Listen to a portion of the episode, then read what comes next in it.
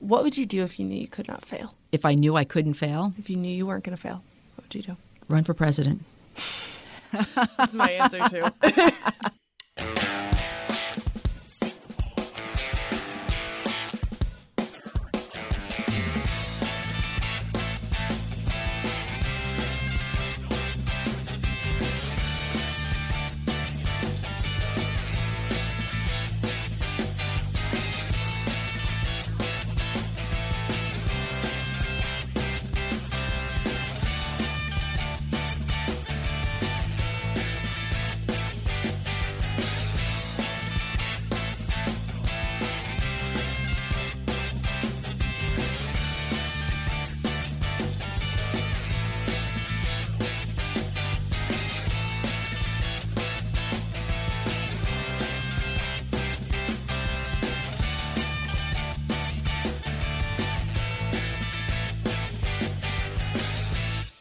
Hi, everybody. Today we have Janice. She is here with us talking about women in politics, and she is the mayor of Clinton, New Jersey.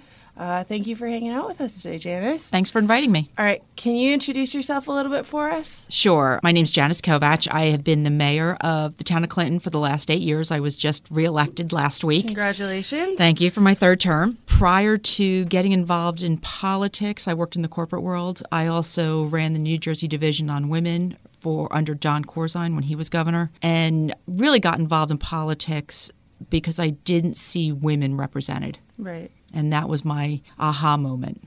Okay. So when did that aha moment occur? It was, let's see, it was 2003, and Clinton's a small town, and one, uh, the ballots had people were you know getting ready for elections, and there were three guys running unopposed Wow. on council. The mayor at the time had been my eighth grade social studies teacher, so shows you how small it really is. Yeah. And her and I'd had a conversation, and something that she said, she's like, You can complain and be part of the problem, or you can step up the plate and be part of the solution. Right. And that to me was the, you know what, I can do this. Mm-hmm. Most times women will say, Oh, I'm not ready yet. I've got mm-hmm. kids. I don't Right. know enough. And you can't wait for that. You're never going to know everything. Right. It's never going to be the right time. You just have to do it. Guys think nothing about raising their hand and saying, Oh, I'm going to run yeah, for whatever. It's my turn now. Yeah. Right. Women don't do that. Mm-hmm. So that year we ran three women against three men and we won two of the three seats. Wow. That's awesome. That's really cool. Especially since I feel like that was before this women. It absolutely was. It was 2003 and at that point in time New Jersey with our legislature ranked oh way down in the 40s Right. as far as having representation of women in the state house, which is kind of sad when you think about New Jersey being a progressive state. Right. So, what was that kind of that decision like? Because there's that aha moment of like, oh, I could do this, Right. and then like, oh wow, I have to do it. yeah, like did it like fester? Right. It becomes that thing you just can't. You know, it was interesting. So, one of the first questions someone asked me is, What does your husband think? Oh gosh. And, you know, my response back was, It doesn't really matter what he thinks. He's not the one running, I am. And obviously, you still need family support. You can't do this, especially I had young children. My youngest at the time was six months. So I had a six month old, a 18 month old, and an 11, 11 or 12 year old, I think my daughter was at the time. So I needed everyone's buy in because it was going to impact all of us. But it really came down to, you know, this is something that I have a passion for, and you have to have a passion for politics Right. to be able to run because you put yourself out there. And this is prior to a lot of the social media, mm-hmm. prior to that. You had the 24 by 7 news cycle, but you still had local newspapers, and it wasn't as intrusive or as invasive as it is now. Yeah. So it was, it was definitely an experience, but definitely something, if you want to do it, you have to just do it. So, what was that? Those first, let's see, six weeks, eight weeks of your um, when you got elected. Like, what did that look like for you? so it was uh, like i said it was there was two of us that got elected and from the time from November until the end of December, we had to kind of come up to speed. And I remember sitting down with the business administrator at the time, and I had heard, you know, small towns have lots of rumor mills. Mm-hmm. And he had said to us, What do you think you know? You know, how do you think you can do this? and I said, Well, first of all, I've run departments within multi billion dollar corporations. I, I do understand how an entity operates. I mean, obviously, government is a little bit different, but it, it's not that much different that you, you have to say, oh, well, guess what? Yeah. You know, you can't, you don't know what you're doing. Mm-hmm. And there's a learning curve always. But one thing I did find is that the guys really don't know more than we do No. they are just better at projecting their voice mm-hmm. to sound authoritative. But when it comes down to it and you start scratching that surface, and, and this is, I'm obviously generalizing, so I don't mean this about all no, men. I no, I understand. But the the idea that I couldn't know as much or more than some of them, Mm-hmm. at one point in time, I was like, oh, "There's no, I'm never." But you realize, you know what? I started reading, I started paying attention, and I didn't rely on someone else to fill me in. I educated myself, Right. which is what women tend to do. Right. And it's frustrating when you have to feel like you have to work twice as hard, but To be considered half as good. yeah, um, it is an uphill battle.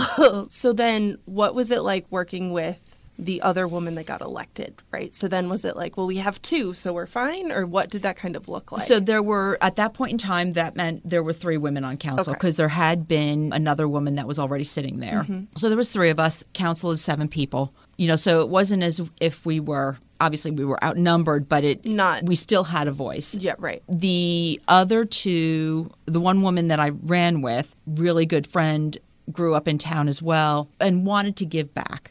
But for her, it wasn't the passion. You know, it wasn't that, oh, I've got to sit on these committees. I want to continue to learn more. She goes, you know, for her, it was, I'm going to do the job that I've been asked to do and I'm going to do it well. Mm-hmm. But if I don't do this forever, I'm okay. For me, it was, you know, I'd worked on political campaigns. I've always been intrigued by politics and trying to understand how you take politics and then govern because there's Those two different, very absolutely. different things, You right. assume that once you, all right, I'm political, but now I have to govern is- yeah. and it is it's much different so Right. you know there was a learning curve we tried to make sure that we didn't interject where we really knew nothing Right. you know there are some people who go out there and i have all the ideas and it's got to be my way we tried to take a step back and be respectful of the fact that there were a number of people that had been there before us Right. we also tapped into at that point in time so the mayor was had retired Okay. so I had coffee with her once a week. And I used to sit down and kind of go through. I'm like, okay, Her you know, brain. how do you play this? I mean, she for, would forget more than I would ever know at that point in time. There was, she had just been doing this for so long. Not only had she been a history teacher, she had grown up in the town, and then she served as mayor for 12 years. Right. She she knew. Exactly. Yeah, been there. And then it was just kind of watching the dynamics of how you go from political parties, and really at a local level, you shouldn't have political parties because Yeah. it's potholes, it's garbage, it's the bear that's rummaging through the trash, it's the dead deer on the side of the road. It's not. It, it's not rock. I don't want to say it's not rocket science and demean it, but at the same time, it's it's really not partisan politics. We're not making those to- policy issues. So we had to go from a two parties to a cohesive group a group of people that needed to work work together. and focus on what was in the best interest of the town. And, and to say that politics didn't come into it, once in a while it did. You know, budget time, it always comes in Of course. because now we're managing money and I had very strong opinions and things that I had run on Mm-hmm. on what I believed should be in the budget or should not be in the budget. And So did other people. Exactly.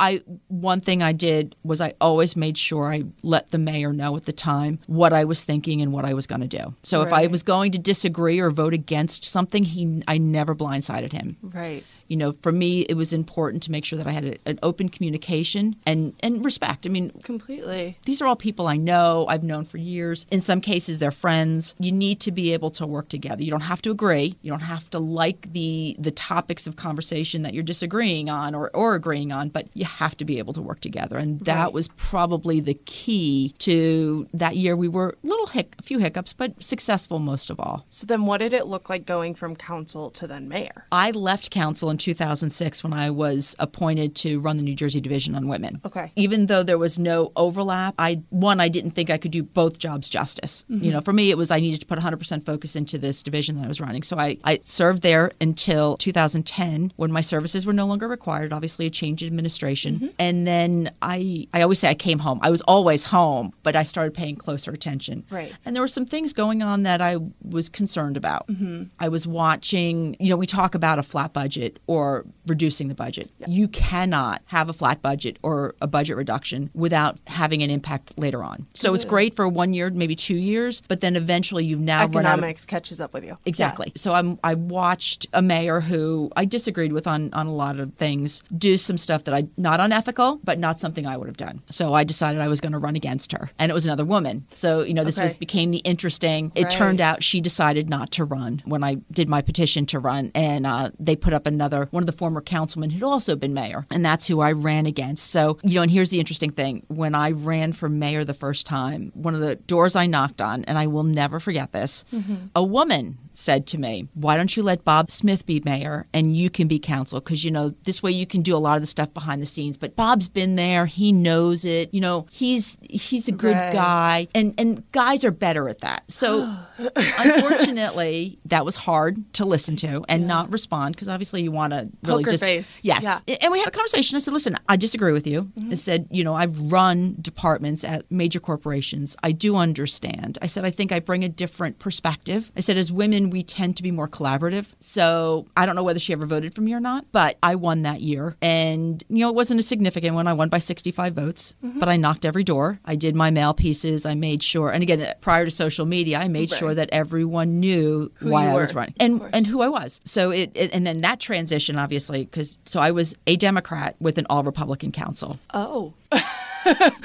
okay. And they looked at me as kind of like, oh, you know, here she is. And I have been involved at the state level. I've done some, not national level, but regional level. Mm-hmm. Right. So the like, oh, here she is. You know, she's coming in to pad her resume. She's not going to care about the town. This is or- a step up to whatever else. Right. and you know it took a it, it took probably the first six months and the way i worked with them again for me it's about collaboration i don't need to take credit for everything Right. and i found that working with the republicans if i one kept them in the loop on mm-hmm. all the discussions and everything going on Completely. if i let them take the credit mm-hmm. for something that we did that was a feel good for them it worked and it made it easier when i asked them to do something they didn't want to do for them to say yes Right, because you had that previous Right. respect and understanding. I, I mean, I publicly used to say, and this was before other Democrats got involved. For me, it's about who's going to come and give me 20 hours a week of their life because I put in probably close to 60 hours a week. I need each on each person on council to put in at least 20, and no one was stepping up to say, "Listen, we want to do it." I had a group of Republicans at that time who were doing the We're job. doing the job. And like you said, at the local level, It's not right. it's not, yeah. you know, we disagreed nationally on a lot of stuff, but we kept it out of the council room and we made it about what's in the best interest of the town. And, as I human beings, you Yes. wanted. And I gave him credit for it. I didn't, you know, I didn't try to make it that, oh, I'm a Democrat and I'm getting all this stuff done. It's like, no, we are mayor and council getting the work done. Mm-hmm. Obviously, some of that starts to change after 2016 because now there are new people getting involved and new people energized. And that transition brought about more individuals interested in running and Democrats Mm-hmm. interested in running. And the first year, so that was 17. Both the Republicans that were running for reelection and the Democrats that were running for election will tell you I did nothing to help either side. Because for me, I, I struggled. Mm-hmm. I really liked the Democrats, but I had also worked with the Republicans. So, you know, there's Right. loyalties involved. Of course. And so both sides blamed me for either the win or the loss, whichever side it was. Right. Ultimately, you know, the two Republicans who didn't do the work, who didn't knock the doors and, and make sure that people Mm-hmm. Got knew who they were, the two Democrats won. And it was hard for them when they came in because immediately it was, oh, now Janice has two lackeys. And that's not it at all. I mean, wasn't what it, yeah. there are there's probably more discussions that take place now than there were previously. Right. And we don't all agree on everything. No. But we get to a place where what's in the best interest, what's the best compromise and and being able to move forward. So now the mm-hmm. council is made up of five Democrats, two Republicans, but five women and two men. So it's the first time in the town's history we have more women than men on council. Wow. wow. Yeah, it is a wow. That's a wow. That's Yeah. pretty cool. Normally, this we would have gone much more leadershipy, but I am a politics nerd, so this is great. That's okay. I'm loving this. Okay, so going back to kind of where we were Mm-hmm. when I'm supposed to be talking to you. Gotcha. So what um, you talk about? You've always been interested in politics. So Mm-hmm. where where did that start? You know, it's interesting. I'm not positive when it started. Here's what I will tell you I wanted to be an actress growing up, Okay. and I can't sing, dance, or act. So how do I get on the stage? You know, polit- I, I watched and I worked on you know campaigns when I was in college, and I'm like, oh, I can have the stage and the microphone, and it's all Mm-hmm. Oh, mine. This is fun. and I get to be me. I don't have to be someone else. Right. And I love to be able to speak to groups. I'm passionate about the work that I do. I know not everyone is, but to be able to talk to people who are interested in some of the same stuff, you know, especially to be able to talk to young people to kind of steer them if they're thinking but not Right. quite sure. But yeah, that's really no specific time. It's just I got my stage and my microphone. And the, And I don't sing or got dance. the bug. You I got the bug, yes. You got the bug. It's a yeah. It's a bug. One hundred percent. It really is. Once you get a taste, it's just like right. Yeah. Yeah, and that's right why I could never go back and be on council. It's like I can be the mayor. And yeah, once you get a taste of it, it's hard Yeah. to go back. And once you start paying attention, you Yes. It- It's like the movie The Matrix, which you're probably too young. No, I know, But you take yeah. the red pill or the blue pill, Right. and the one pill takes you back to oblivion, and the other pill, you know, you see what's going on. And once your eyes are opened, you can't not see it. Exactly. So you've always been interested in politics, but Mm-hmm. what are the like sort of stereotypes, right? There's this stereotypical politician that Mm-hmm. most people think of. What was that that you found like was not true or was or what was that kind of wrestling with? Either this is The what I was afraid of happening or not at all. so women in politics are still we're still in the minority, Of course. and and women will always be a minority because it's the only group with no men. It, it's just oh, kind of Oh, a man. I've never heard that before, but that's fantastic. I forget who who that who said that, but someone I remember listening to said, and it was a woman speaking at one of our events, and I'm like, oh, yeah, you're probably right. Unfortunately. But there's this expectation that women can't do this job. I mean, we saw it in 16 with the presidential election. Yeah. Take the, the personalities out of it. But when you look at the states, the East Coast and the West Coast, we could see a woman Right. running. The middle part of the the country, middle part of the country it was very difficult. they're not ready for that. I mean, you got five states that are your swing states Michigan, Ohio, Wisconsin, Pennsylvania, and Florida. And I was in Illinois during the 2016 election. I So- remember this very clearly. you know, that was my watching yeah. them, I don't know that it happens. You know, and, Right. and I don't know that the right or wrong, I don't know that we're ready for it yet. Mm-hmm. You know, that may change. I hope it does in my lifetime. I hope I get to see, you know, the first woman president. But the stereotype is a white man. Right. You know, it's and it's hard for minorities as well. You know, I see them and I think what's sad is that we are tagged with our either our gender or our oh, Our race. race, right. So I'm introduced as the female mayor. So usually, if a guy, if a male, if a guy's introducing me and they're a mayor, and I, I will turn and say, "Well, are you the male mayor?" No, I'm the mayor. So am I. It's gender Right. neutral. It's gender neutral. It has nothing whatsoever. My ability to, to govern is not driven by my gender. Right. How I govern may be driven by my gender, but my You're- ability to do it is not. Right. But unfortunately, it does. it does. You know, I have I have mayor plates on my car, and I think I said this that day at the Mm-hmm. the session. I have people, young people, ask me where my husband's the mayor, and when I say he's not, I am.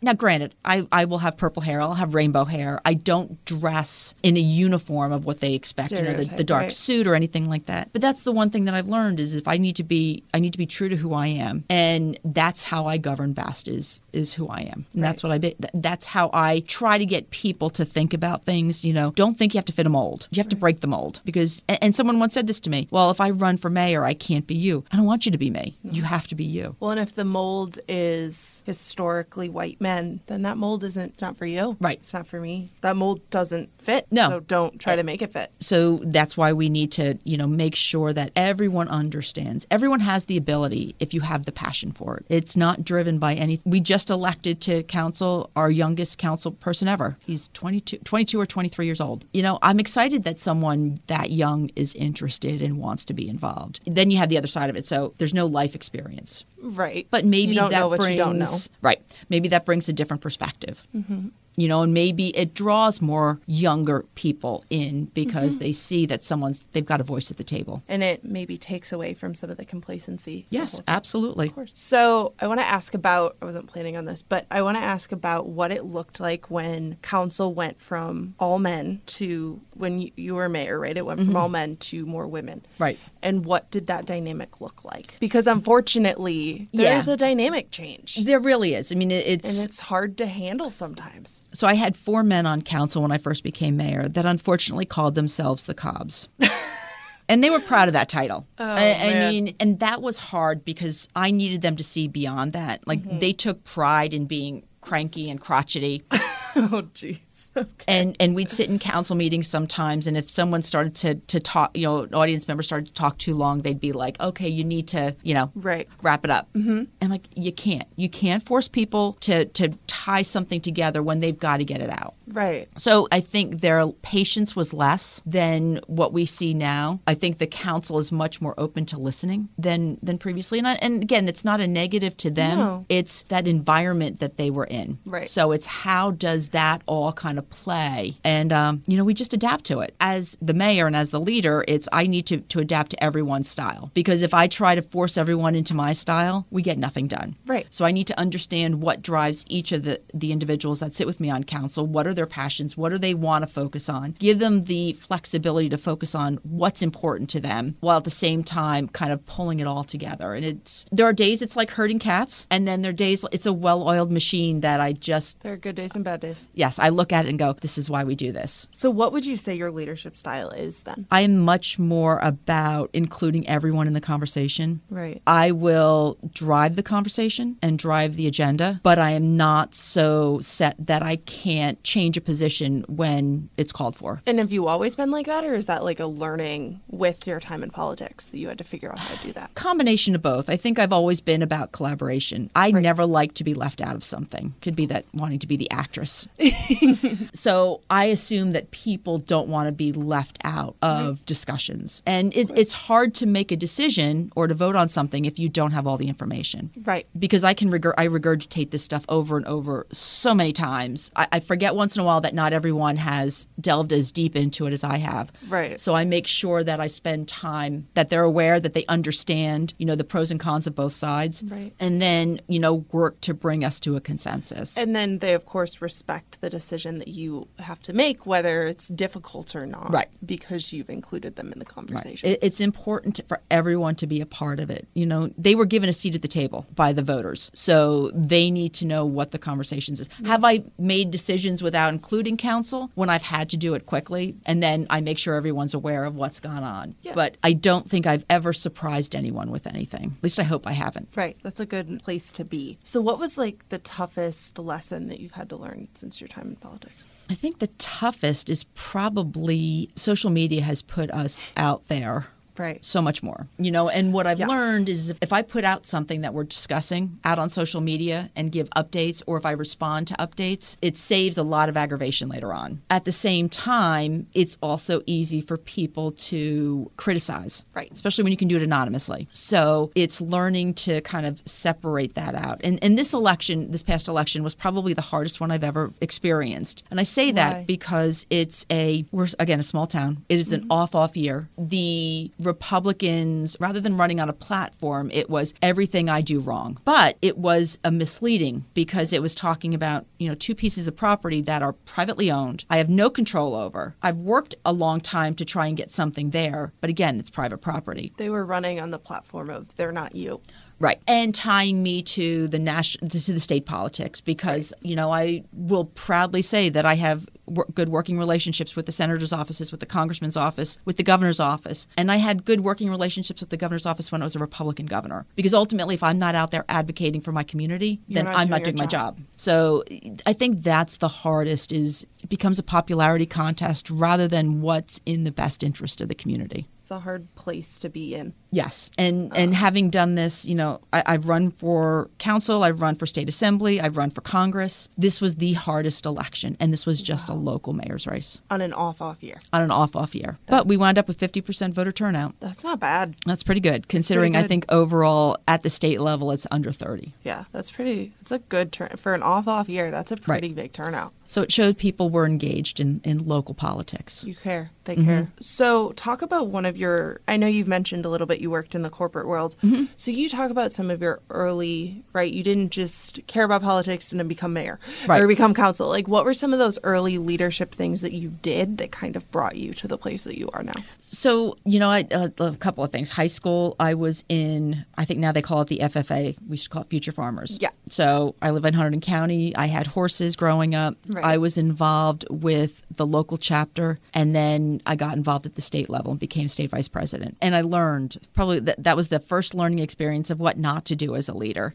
Oh, gosh. What Then- did you do? It was more of I, talking at rather than listening. Mean, as the leader, I think the most important thing to do is to listen and to hear. So, and I have kids, so I a lot of times it's talking is white noise to me, Right. Because they're always just kind of talking in my ear. But it's really, really important to understand what someone is trying to say to you, Right. And asking questions to make sure you understand, because you have a responsibility to understand it. They have a responsibility to communicate, but you also have that responsibility. It's a two way. So learning that was definitely one of the hardest experiences because I, I was state vice president. I knew everything. Right. I got elected state vice president. You know, why do I have to listen to someone else? There's a running joke amongst my friends that, that people get positions and suddenly assume that yes. you wake up one morning with all of this more knowledge, right? Like, Yes. You have this new thing you can say that you ha- are, or Yep. you have, you Yeah, have a new title, and that doesn't come with a new encyclopedia No. amount of information. There's no guidebook that But tells we you. Tend to think that, you know, Yes. I get a position, I must know exactly how to do this job. Absolutely. And you see some, especially in corporate, you know, you see people get promoted and they it's not that they can't do the job, but they've done a really good job at whatever their current job was. Right. Doesn't necessarily mean they get promoted and, and it works well in a leadership role because it you know you now have responsibility for people. That's the hardest part. You know, I have responsibility to the employees of the town of Clinton, but also to the 2,700 residents in the town of Clinton, and they are all going to let me know if I'm not doing the best job possible. And of course, unfortunately, they don't let you know if they like what you're doing. No. Right. Some do every once in a while. Every once in a while. But you know, it's nice to get time- those. Yes. And I like again, it's all about communication. It's making sure they understand exactly what's going on. Some stuff, I, you know, anything that's in litigation, we make sure that they we share what we can. We also do town halls so that people have an opportunity. We did a town hall on on marijuana. We did a town hall on affordable housing so that everyone has an opportunity to speak and to be heard. And that's probably the the best advice if you want to be a leader is you got to listen. Gotta listen. Shut up and listen. If you're talking, you're not listening. True. So one of the questions that we have to answer when applying to this program Mm-hmm. is who is the person that exemplifies outstanding leadership to you? Oh, there's so many. You know, I think because there's different parts of my life that, you know, in, in different opportunities. So, um, as mayor, I would say it was Allie McGarren, my the former mayor and my former social studies teacher. Yeah, she had a way of getting me to do things even when I swore I wasn't going to. she used that teacher voice on me Oh man. so she was definitely one. When I worked at Prudential, I had a boss, and Patty was would eat, sleep, and breathe the job. I mean, Right. she was totally on All board in. with it. Her, and then there was another woman, Marta McDowell, who I also worked for her at Prudential. And it's like all these different people taught me something different You get little nuggets of information. so there's so many people that have been out there that have really played a significant role in in kind of creating who I am. I mean, I, I I even I'll give credit to my ex-husband. You know, I'm a survivor of domestic violence, so Right. you know from that you learn a new skill set. So while it was a horrible experience in the long run, it also helped me kind of discover another piece about myself. What would you do if you knew you could not fail? If I knew I couldn't fail, If you knew you weren't going to fail, what you do? run for president. That's my answer too. Always. My husband would disagree with that, but It, it seems like the yeah. might go I'd go like- big or go home. I'd like the job, but the getting elected part, Yes. the whole, Yes. that whole thing, Yes, your Right? life out there. your life out there, people that spend thousands of dollars for you to fail. Yes. So, okay. Um, this is our my favorite funny question. What if you have to write a book about your life? Hmm What would the title be? Your seat at the table, or my seat at the table. I see at the table. That's a good one. So then, what's the title that the publisher rejects? What's the one that you give them and they're like, "Mm, maybe not? My backyard. You know, because everything's local. Everything's local. You know, and you have to work work within your circle of influence. Because when you start small, that's how you broaden it. Of course. What is the best advice you've ever received? Don't take yourself seriously. You know, you have to be able to. You have to be able to live life Right. and enjoy what what's happening around you and not get so caught up in and I and I'll be honest I lost a little bit of that during the, the last couple of weeks of the election because not knowing and listening to you know some of the rhetoric I lost that about it so it, it's a reminder you have to do it you have to every single day Right. and really be you know focused on finding the good Right. In everything And our final question that we always ask is who what are some books that you've read or podcasts that you listen to with different thought leaders in the field? So I've listened. I can't even think of like one particular podcast, but the one book that I think helped me the most, and, and this was at a time when I was going through my divorce, was Stephen Covey's First Thing First. He is just, and, and I used to listen to that to that on tape. I listened to the Seven Habits of Highly Effective People, and it Fantastic wasn't book. Yes. And it wasn't just about what he was saying, but how he was saying it. You know, he truly believed in everything that he said. And I think that's really for me that was that was an aha moment because it helped me kind of focus myself. I, I was so scattered and he really just kind of brought it back and you know it was a loss when he passed away but every once in a while i'll pull up something you know that he's done just to remind myself and go back to it Um, and what is your advice for undergraduate leaders? stay involved, stay passionate, and don't let anyone talk you out of doing what you think you want to do. You know, you can, you really you can be anything and you can do anything.